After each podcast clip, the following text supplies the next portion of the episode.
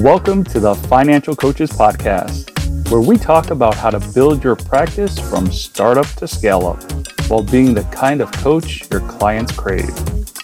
Finally, a podcast for financial coaches. Here are your hosts, Maria Casillas and Cody Sizemore. Welcome to the Financial Coaches Podcast. Today, we have a very special episode because we have a guest. And none other is the guest, but his name is Tim McGovern of Trusted Financial Coaching. Tim, how you doing? I'm doing great. How are you doing? I'm doing just fine as well. And of course, we have Maria here too. Maria, yes. how you doing? Hello, hello. And the internet actually broke up for a second there, so I didn't hear your full introduction. Did you mention that Tim's a listener of the podcast? I did not okay. mention that yet, but I was going to get to that. All right. So I'll go ahead and get into it right now. So yeah, so the way that Tim, Tim and I actually connected, um, he was a, a, listener of the podcast, and I believe that Tim just reached out to me and just said, "Hey, like, dig the podcast. Thanks for doing what you're doing." And we just got to chatting, and then that led to a phone call, um, to which I loved our conversation on the phone. I mean, we talked for I don't even know how long, maybe 45 minutes or something like that. Um, and we just learned a lot about each other and you know what we're doing and what we love to do. And um, even found out that he much like myself uh, also likes to do bike rides. Um, now tim crushes it with the bike rides. He goes much further than i do. Uh, i don't even you know i'll let him kind of speak on that. Um, but he said he listens to the podcast on his bike rides which i listen to podcasts on my bike rides so we just connected a lot, you know, and um, I thought that it would be a great idea to invite him on and and share some value and that kind of stuff. So, Tim, why don't you tell us about your bike rides first, and then we'll dig into this because the people have to know like what exactly you're doing here. Well, I set a goal for myself about three years ago that I wanted to lose some weight. So that's how I originally started riding a road bike. Mm-hmm. Um, and as I got into it, I set a goal of trying to hit 5,000 miles in a year. And then I turned that goal into a 15,000 mile goal over the course of three years. And for me to do that, the big deal for me was to follow through and the consistency, um, and to you know really be able to figure out and time block the time to do it. Because working two jobs, um, it's very difficult to find time to exercise, and it's often something that we put aside. So I just completed my 15,000 mile goal early wow. in December of 2021. So I came in about three weeks ahead of schedule, but I was. Congrats. I relished a couple weeks off after that to get my body. yes, yes, a well deserved couple weeks off. yeah, yeah. Congrats, man! And that consistency that you talk about when you when you've put yourself through that and you had to be consistent with the bike rides did you also find that you were then consistent in other areas of your life because of that as like a byproduct? Yes i did. I absolutely did. I found that if i could follow through on my goals and i, I learned how to time block and i set a very um, strict schedule for myself that i was able to follow. And what that did is it enabled me to make sure that the important things in my life were covered um, and that was something that I learned that really added a lot of value to my life while I was trying to manage two jobs and a family and, you know, being a husband and everything else. Yeah. Yeah. It's it's incredible what like if you were to just do better in one area or you know get one skill out of one area in life that you can apply it to really everything else and i'm sure that that's spoken volumes about your own coaching practice as well and um, you know, stuff like that. So, you know, we're going to dig into the topic um, of the struggles of a new coach, right? so, Tim has been crushing it on his end. Um, I'd like to give him the opportunity to kind of give you a little bit of background about him and what he's doing and, you know, how long he's been coaching, all that kind of stuff. And then we're going to dive into the topic of, you know, the struggles of a new coach because I know that we have a lot of newer coaches as listeners and it can be tough, especially when you're first starting out and you don't know everything or you're, you know, you don't have the best network or whatever it might be. It can be a difficult road to get started on. And if you're able to know a few things ahead of time and know how to handle them or maneuver through them, it just makes it a lot easier. So, yeah. Tim, why don't you go ahead and just tell us a little bit about what you do, how you've been doing it, and then we can transition into the topic. Sure. Well, I, I took uh, coach training in uh, 2020, late 2020. And I did that while I was starting to think through what were my plans for retirement. I'm 37 years with my company, so I'm getting to to the point where I'm seriously thinking of collecting a pension and doing something that I really truly have a passion for. So I started exploring um, the potential of going back to school and becoming a CFP or going the financial coaching route. And I decided on the financial coaching route. So I, I went through training uh, late 2020, and then I opened up my own business on January 1st of 2021. So I've been coaching for just a little over a year. Nice. And how you you've been enjoying it? I'm assuming, right? Yeah, it's not without its challenges, right? Because I work a mm-hmm. full time job each day and trying to, uh, you know, I can very accurately set my night schedule, but I don't always know exactly when my daytime job's going to end. So that can put a little stress on the day. And the other thing I've learned is I've uh, very much a perfectionist. That's my Enneagram. So I want to do well um, and I want to do it right from the start. So that, that created a lot of stress on myself that was artificial at times, but nonetheless very real. Yeah, mm-hmm. I'd love to know. So Tim, I think that both of those. Sorry, oh, we sorry, must ahead, we must have a lag. I was just going to ask. I'd love to know what made what was that straw that kind of allowed you to choose coaching over becoming a CFP. Well, originally, when I went for my MBA program, I was going for two masters at the same time. I was going for a CFP degree and I was going for an MBA. Okay. And it was just too much for me to do at the time. I, I really w- had a heart to, I love finance. I love helping people with finance. So see, I have a lot of CFPs in my family. Um, so it was something that I was naturally steered toward. As I got later in life, though, um, I realized that it wasn't the investment side of things that I was as interested in. It was really helping people who were struggling, trying to figure out how to put their financial life together um, mm-hmm. um, just even from the basics. And that was something I felt that I was more ready to start uh, because I've been helping people my entire life uh, at my company. Mm-hmm. So it was something that I felt very natural in stepping forward into. So it kind of came down to people over strict numbers. Yeah, and the other thing too, in all honesty, was I, I didn't want to go back to school again for two years and do a thousand hours of training. Um, I just wanted to get started. Uh, mm-hmm. Coaching was more of when I looked at the difference between the two jobs. Coaching was really what I wanted to do, so it was a very easy decision for me. Awesome! Thank you for answering that. Now go ahead, Cody. yeah, yeah. So going back, um, you had said two things. One was that you know you you even to this day um, kind of struggle with finding the balance of you know working your your job and also doing coaching on top of that. And then you also mentioned that you're a little bit of a perfectionist too, right? Um, and I know from experience and just talking to a lot of people that those are two things that a lot of new coaches struggle with. You know, like finding that balance of like what, you know, like I'm trying to build the coaching business, but I need to put food on the table for my family, so I need to keep working my job until that gets to a point where I can take that step. And you know, when you're trying to start something too, you you know, you always want to make sure that all your ducks are in a row and everything's perfect, stuff like that. So, is there any sort of advice to to someone who might be just starting out that might be struggling with either one of those? You know, Cody, uh, being a perfectionist, I, I felt that I wasn't prepared enough to start coaching after I finished the training that I had. So I spent a lot of time building out my coaching roadmap and the materials that I would use to take people through what it is that I wanted to educate them on. I wasn't in a rush to start my business um, because I also I had a full time job.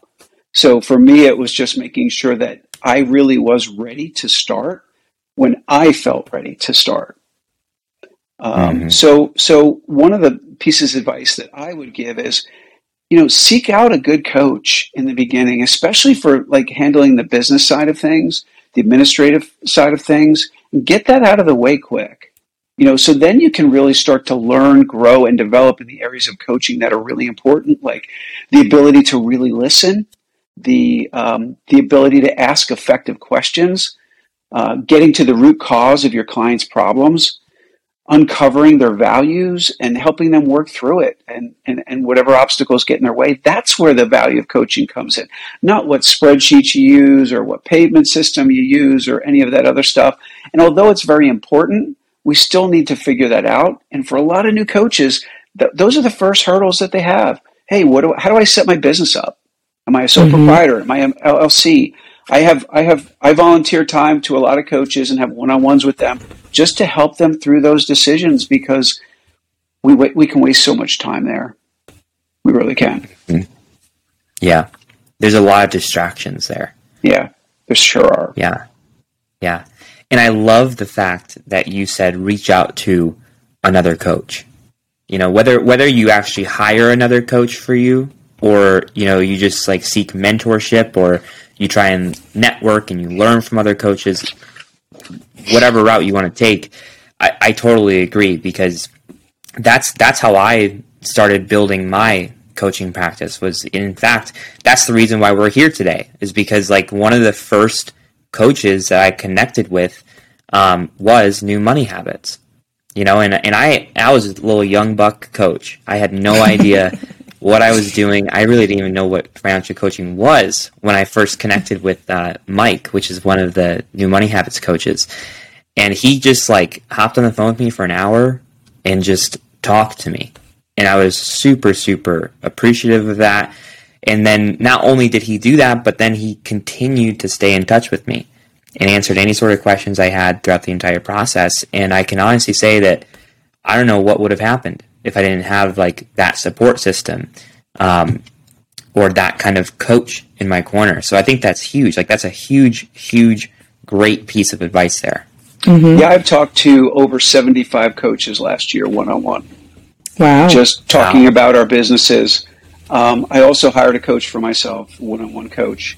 And I also joined three mastermind groups, um, which are groups of, you know, five or six coaches that get together to work on different topics. As a matter of fact, I'm leading one tonight on building your avatar client, defining your avatar client. So mm. it's things like that that continue to help you to grow is by constantly pushing and challenging yourself and developing those relationships with other coaches because we are not, as you guys have said in the last podcast of yours I listened to, we are not in competition with one another. There's plenty mm-hmm. of clients out there and we each have to develop our own unique sense of our of our coaching business because we all have something different to offer um, and it's really important that we develop and figure that out for ourselves mm-hmm. yep. yeah love that I also love how you mentioned, Tim, that when you're looking for coaching, part of it's to develop how to become a coach, you know, how to ask the right questions, how to peel back some of those onion layers. Can you talk a little bit more about your journey with that piece of it? Because I, I know you've probably heard Cody and I talk about how so many, so many coaching programs out there teach you what to coach, but some of them just don't really teach you how to coach. They don't give you some of those skills and help walk you through that. What has your experience been with that? Well, Maria, that is that is an area that I am still growing in. So I have uh, I have a Rich Litvin class that I'm taking. Um, I, I, read a lot of books. Um, I've read The Coaching Habit, The Advice Trap, which were, were great books. Uh, uh I read Boundaries. I read, I mean, everything I can get my hands on that I can mm-hmm. devour to to dig a little bit deeper into areas that I need to either uh, increase my knowledge in or to get a lot better at. And I know mm-hmm. that I am a coach that still um, tries to solve everyone's problems. Um, and yeah. that's something that I'm, I'm working on, you know, that, that continuing to, to get it out of the client and let the client make the decision as opposed to laying out the roadmap for, for their financial success. Why is that so important? Because you can help a client get through their financial issues, but if you don't change their mindset and their behaviors, there's a great poss- possibility they're going to get right back into the same situation. Mm-hmm. And I would even say probability over possibility. Exactly. Yeah. Yeah. I one other thing I want to point out is that you mentioned that you you consume as much as you possibly can in order to help grow your knowledge base when it comes to that topic. I'm going to venture to say that it's actually more important to practice, right? To actually do more than just try to consume the knowledge and, and build that, that knowledge base for yourself. So what kinds of things are you doing, Tim, to practice those things that you're doing such a good job of taking in? When I uh, have a coaching session, I have a 36 inch monitor above my MacBook Pro. And okay. Questions, just a bunch of questions that I know I want to cover in that session. Mm-hmm. So it forces me to continue to, to just ask questions and dig deeper. And okay. I always try to ask, and what else? At mm-hmm. least two times when I ask my client a question to try to dig and see if it really we did get to that to the root cause of what it is that they're they're uh, talking about. Isn't it fascinating how something as simple as "and what else" can be? Yeah, you know, like that, that's that's such an imp- impactful question, but it's so simple. Mm-hmm. You know, but you're able to dig deeper and deeper with that, and it's just it's fascinating to me. That and the art of being silent. Yes. Giving your client time to think and answer without filling that void. And that was mm-hmm. uncomfortable for me in the beginning. Mm-hmm. We actually just spoke about this. Uh, we recorded an episode yesterday, uh, and we ended up talking about the same exact thing. So you might even be listening to this, and you might be like, "I heard them talk about that in the last episode," you know. So, uh, but yeah, we we talk about that a lot. You know, it's mm-hmm. it's very valuable, and and getting comfortable with that is difficult at first. But if you're able to like be comfortable with being uncomfortable, then the power in that is huge.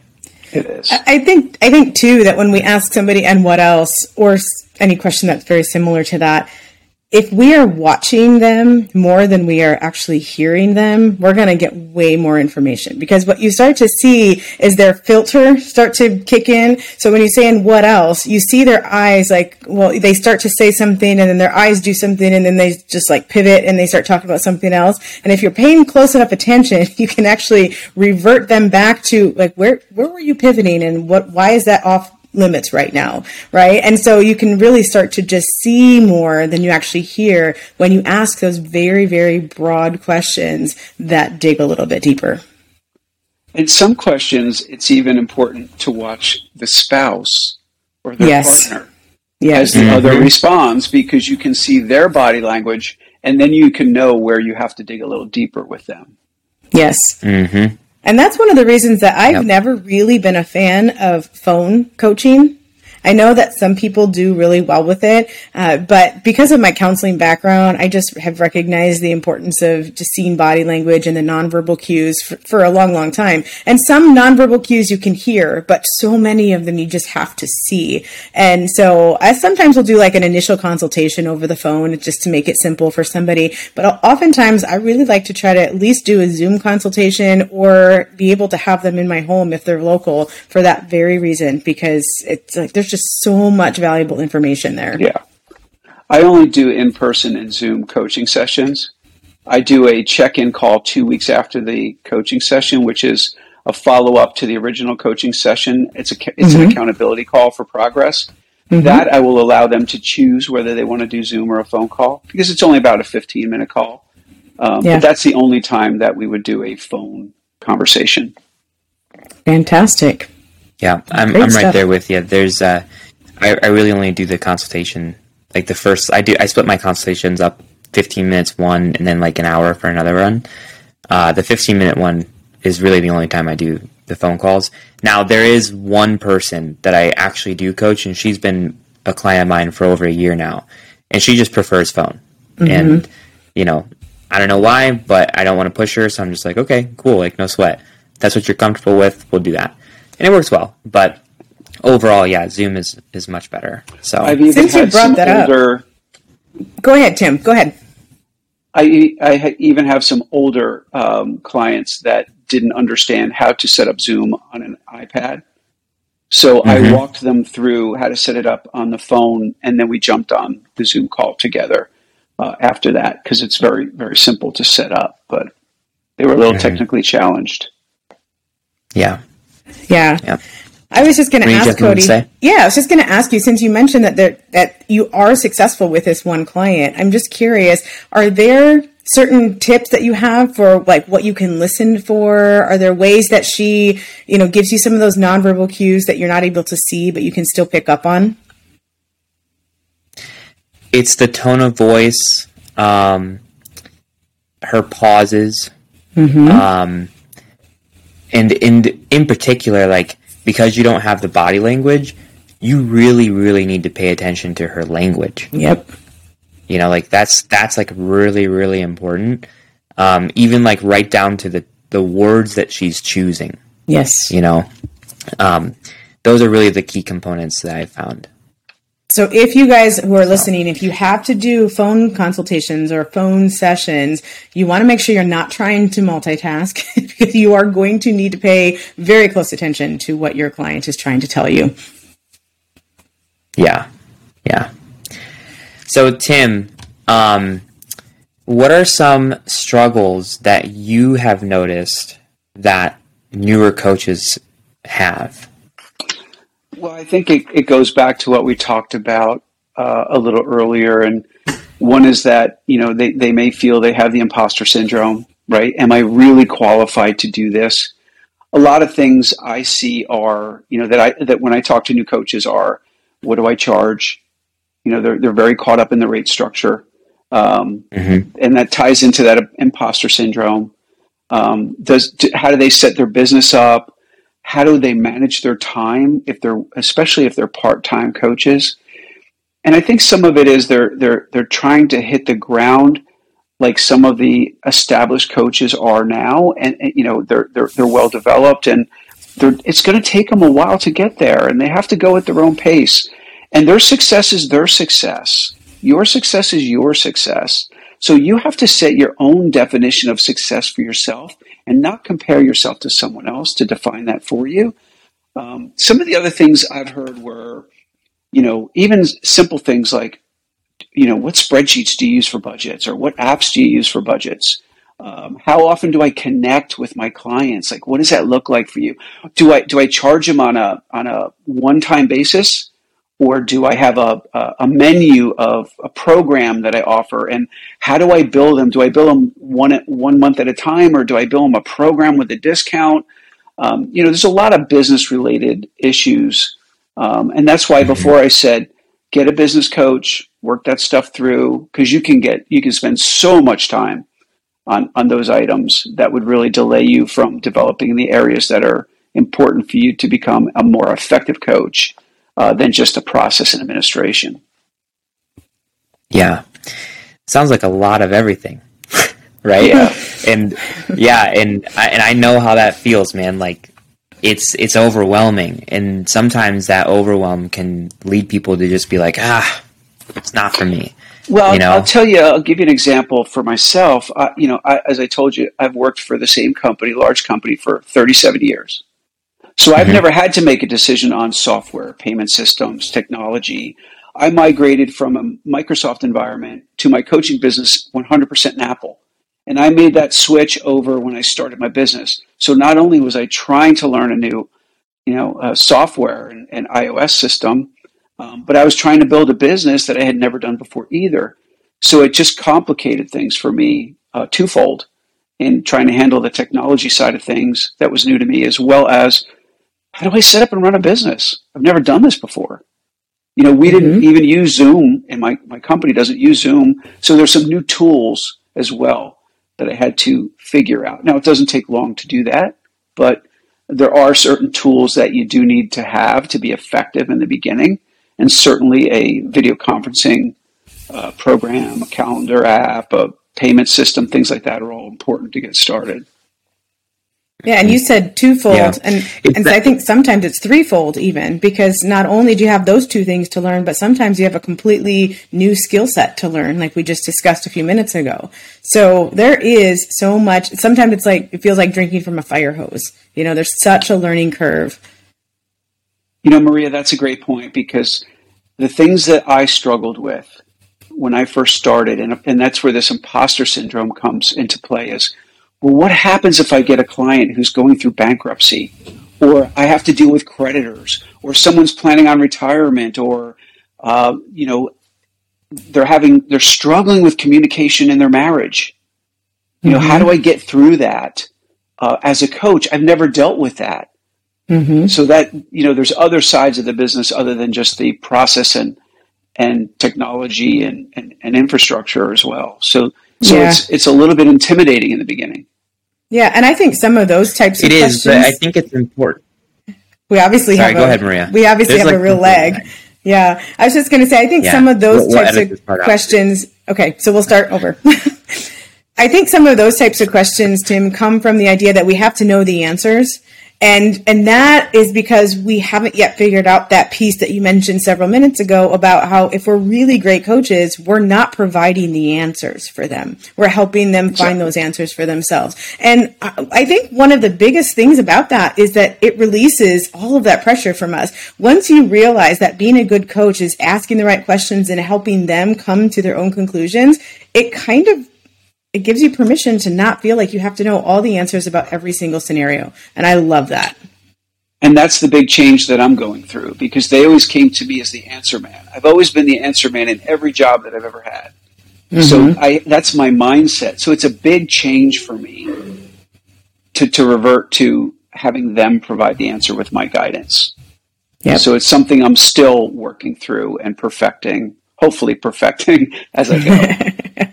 we're all still working through that. I don't think any one of us has ever come to the spot where we're like, we have it 100% all the time. We know exactly what we're doing. Uh, you know, everything that, even the things that I know book knowledge wise, again, you have to put it into practice. I mean, when I was getting my master's degree in counseling, it, it was one thing to read and it was, you know, we learned a lot, but the rubber hit the road when we were sitting in a two you know, in a room with a two way mirror and we were having to put into practice what was happening. And we have all these people who are watching us in the background and they're picking apart every little thing that we're doing and they're giving us the feedback and we have to change that. And it is one of the most uncomfortable things I've ever had to do. And yet probably one of the things that made me grow the most. Well, one of the ways that I try to apply the things I learn is when I read a book, I sit down and say, okay, how can I build a coaching session out of this? Ooh, love so whether it's Atomic Habits or Profit First or Know Yourself, Know Your Money or whatever book it is, it's like, okay, let me build a session out of this. Mm-hmm. Uh, and yep. then I'll take my clients through it. You know, I love that you say that because it's very important that when you read things or as you're consuming things, whether it be a podcast or a book or whatever, that you're not just always a consumer. You know, that you actually like take the information and you take action with it.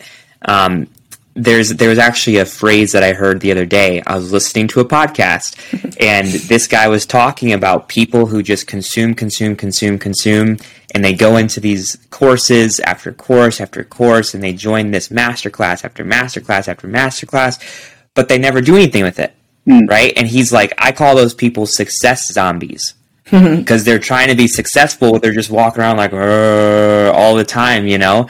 And that's the difference is there's people who consume and there's people who take action. So if you're listening to this today and you're thinking about all of these things that tim or maria or myself are saying and you're like wow i should really take action on that or that's a really good point i should make note of that.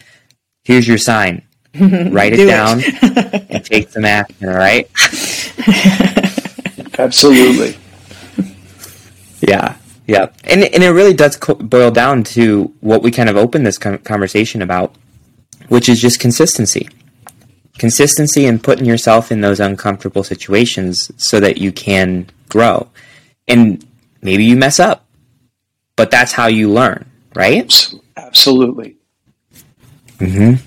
To that point, yeah. I would love, yeah. Tim, could you unpack a little bit more about the time blocking? Because I think that it's very very similar to how a lot of coaches walk their clients through budgeting that in in a little in the beginning it feels very restrictive. Like i'm you know i'm making i have to do this and this. And yet in the end, it becomes very freeing. You know, it gives us permission to do the thing that we have blocked that time off to do, and we're not feeling guilty about what we're not doing during that time. So, could you, since that was something that has really helped you in the beginning, could you talk a little bit more to that? Maybe just walk us through the process of what that looks like and why it was so important for you? Sure. It was important for me because I, I, I have a full time job. I want to make sure that I exercise. I want to make sure I have time for myself and grow myself. I want to make sure that I have time for my coaching and my follow up calls and my administration and everything else. I also teach three nights, uh, two nights a week, and on Sunday uh, afternoons. So my schedule is jam packed. So the way I started that is just sitting down and identifying those key things that are the most important things for my business. And Your then priorities. I started to develop, yep, I started to develop time around those. And it really helped you think through what was really critical and also mm-hmm. of high value so mm-hmm. that it wasn't just spending your time, but there was real value there. And for the things that there wasn't real value there, I got rid of them. Mm-hmm. You know, if they weren't productive for me, or there were other things that were more valuable to my business, I had to prioritize given the time that I had. And then I would set up my calendar around trying to have, you know, maybe I coach on Mondays and Tuesdays and I teach on Wednesdays and Thursdays and I teach on Sundays as well. Friday's my day off, so I have a date night with my wife.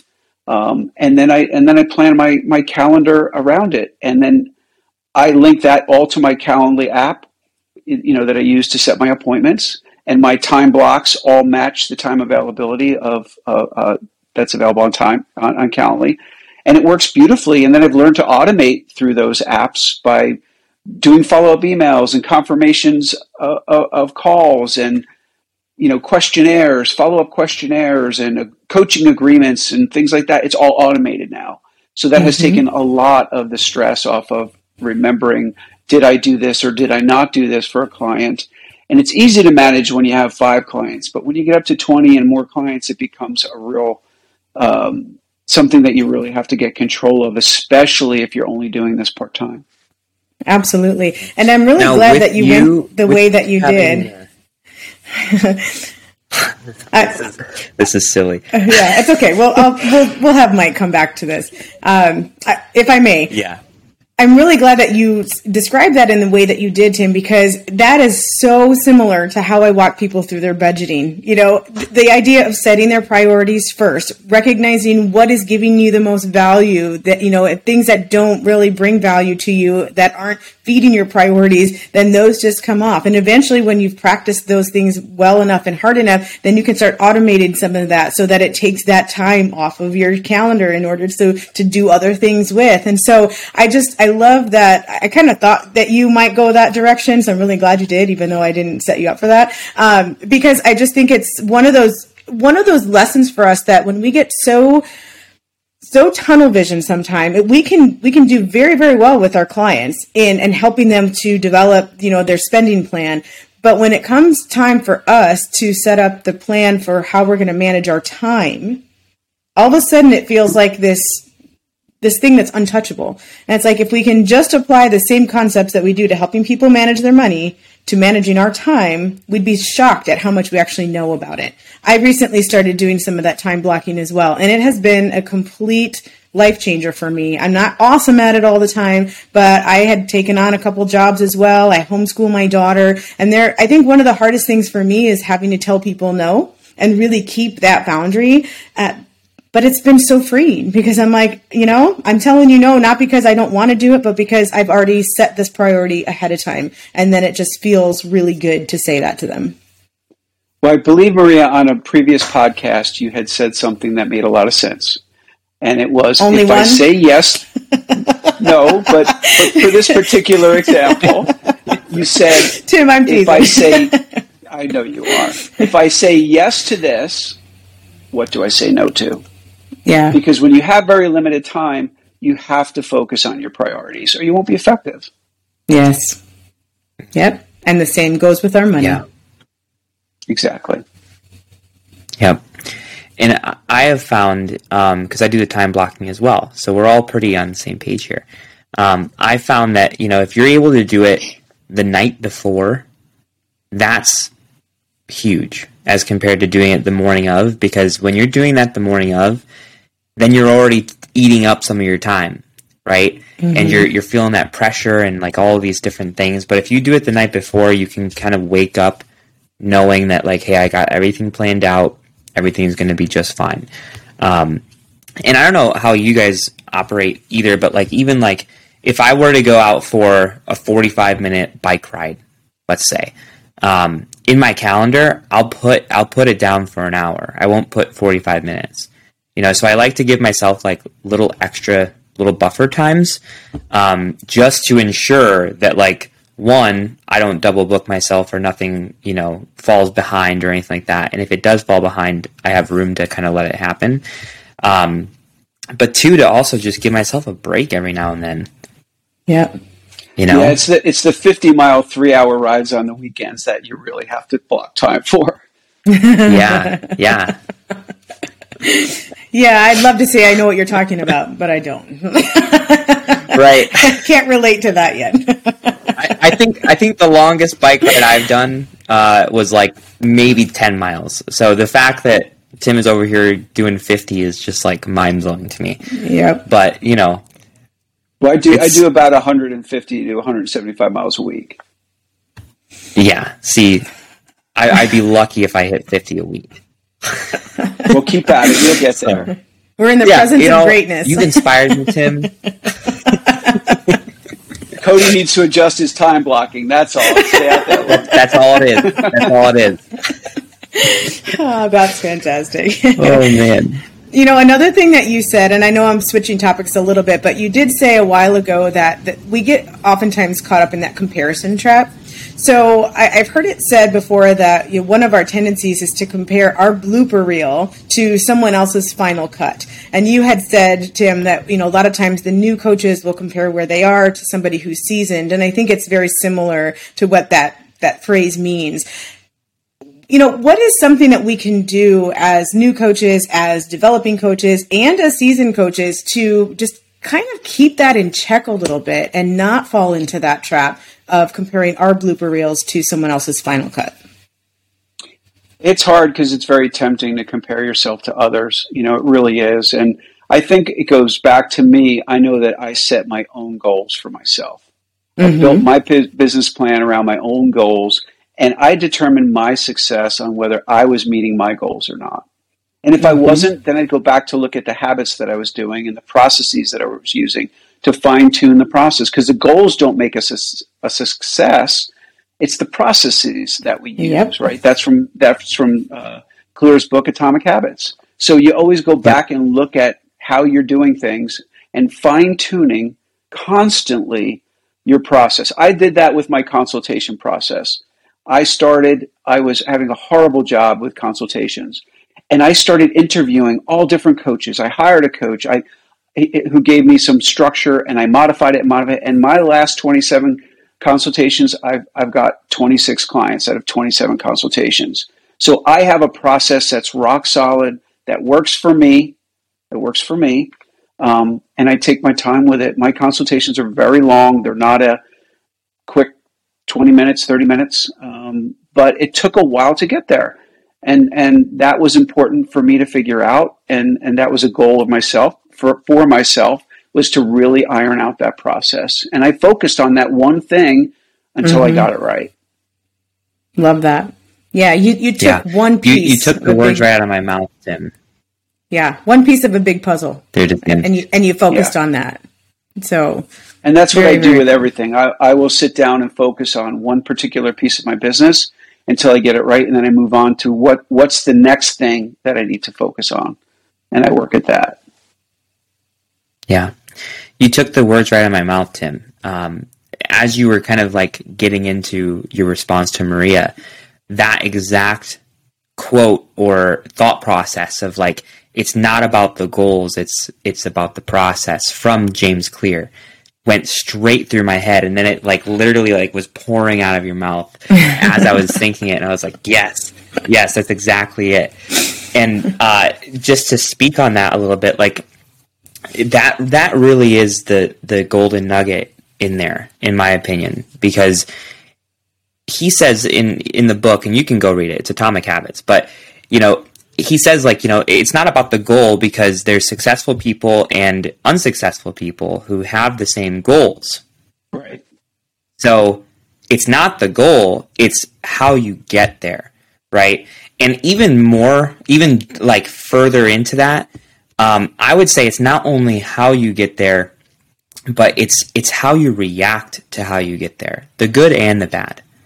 right? Because like when things don't go your way, it's very easy to like take it personally or really, really get hurt by that and just want to like give up. I've been there myself several times, even recently. You know, something happened and I was just like really bummed about it. And I'm just like, man, why is this happening? You know? But then I, I took a second to just pause and breathe and be like, okay, I recognize that this is a part of my journey. And this is this this like setback or or whatever you want to call it is what's going to actually like mold me and forge me into the type of person that I ultimately do want to become. Which that right there is what is the driving factor to actually get you to that goal. It's not the goal itself, it's the process and how you react to the process. Right. And add in a little resiliency to that too, right? mm-hmm. Yep. Yep. Just a smidge. Yeah, just a smidge. yep. So Tim, we're gonna go ahead and uh, and wrap this up here because we've been on here for about forty minutes now. Um, and you know, want to be respectful of your time. I know you have another class this this evening, um, so I want to ask one wrap up question for you, and um, that question is this: Is what what would be the one message that you would want a new coach to hear? For me, it would be your business is your own. Set your own objectives and plans. Don't compare yourself to other coaches. And strive to learn to be the best you that you can be. And always, always continue to grow and develop. Mm. So many good points in there. Yeah. Yeah. Way to turn one message into four, Tim. Love it. yeah. I'm an overachiever. I'm sorry. That's the compound effect. Another great book, by the way, Tim, if you haven't read it yet. that actually helps with that to, mentality. Have you read it? I'll have to add it. No, I'll have to add oh. it to my morning ride list of audiobooks. Yes, mm-hmm. it is. Mm-hmm. that's another reason, Cody, that and that's another reason, Cody, that you get to ride longer is when you get a really interesting topic on your headset and you just don't want yep. to stop because you're really, really ingrained in the message that's coming through. So that's another little tip. Yep. Yep. Well, next time we speak, I'm going to bump it from 10 to 20 miles. All right. All so. right. I'll hold you accountable. I hey, well, Maria, if Maria knows anything about me, she knows I'll do it. So I do. I do know that he will. And then I know we'll talk about it on the podcast and I'll just sit in awe. Tim, this has been such a oh. pleasure oh. to finally meet you and to just have you pro- provide the wisdom that you've already gained just through the first year of your doing your business. So I know I'm just on behalf of all of our listeners, thank you for being willing to come on here and share all of that information and that wisdom. Oh, it's been my pleasure. And I just want to again say to, to you both, thank you so much for doing what you're doing because you are hitting the core of what so many of us have questions on. And it's just great to know that others are struggling with some of those same things. And this is really what I love most about financial coaching is the community. Yes. Um, the community of financial coaches. I have not met a financial coach that would not want to sit down and have a conversation. And that's the beauty of this this uh, career or this job that we're in is, um, you know, people love to, to to just share and help each other. Mm-hmm. I, I totally agree, and I have the same experience too. I I have yet to meet a coach that's like closed off or doesn't want to help. Um, it's it's actually very refreshing.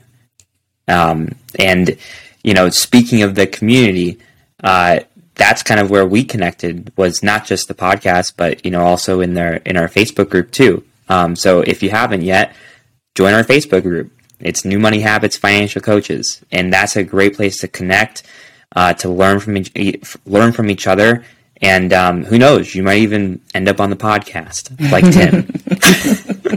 I'm actually thinking maybe we'll have Tim back to share with us that amazing process that he's created that has gained such a a conversion rate for from the consult the consultation to having them become your client. That would be fantastic. I don't know if you're up for it, but let us know if you are. Well, this is the second time I'm on your show because the first time I was someone was that wrote question. in a question that you covered on one of your podcasts. Ah, that's okay. awesome. Thank you for putting a face to the name. Yes, yes. It, it was on the communication issues. Yeah. Mm-hmm. All right. So I'm the Tim, Tim from Florida. Yeah. Mm-hmm. Well, thank right. you, oh, Tim oh, from right. Florida. I forgot about that. Yeah. Well, if we're gonna if we're gonna go, we might as well just do the trifecta. We'll just have you back. You can talk about your process. we can share that with individuals, and who know? I know you said it's yours. You know that it works for you, but there might be somebody out there who works very similarly to the way that you do and works with similar clients. And so, yeah, if you're open to it, I just think that other people love hearing how coaches do their their thing. Uh, so they can you know glean from it they can tweak it and then they can produce their own version of it. Sure. Well i got a lot out of your podcast on consultations as well. Mm-hmm. awesome. Mm-hmm. thanks for that feedback. Awesome. all right. Well thank you tim. Appreciate it very much. And thank you as always maria. And also thank you to the listeners for continuing to uh, support the show and listen in consistently every week. Thank you guys for listening. We'll talk to you next week. Bye bye. Thank you for listening to the Financial Coaches Podcast, brought to you by New Money Habits and Sizemore Financial Coaching. Submit your questions to our host by emailing podcast at newmoneyhabits.com. Be sure to subscribe to be notified of future episodes and join our growing group of like minded coaches on Facebook. And until next time, Happy coaching. Music provided by Summer School.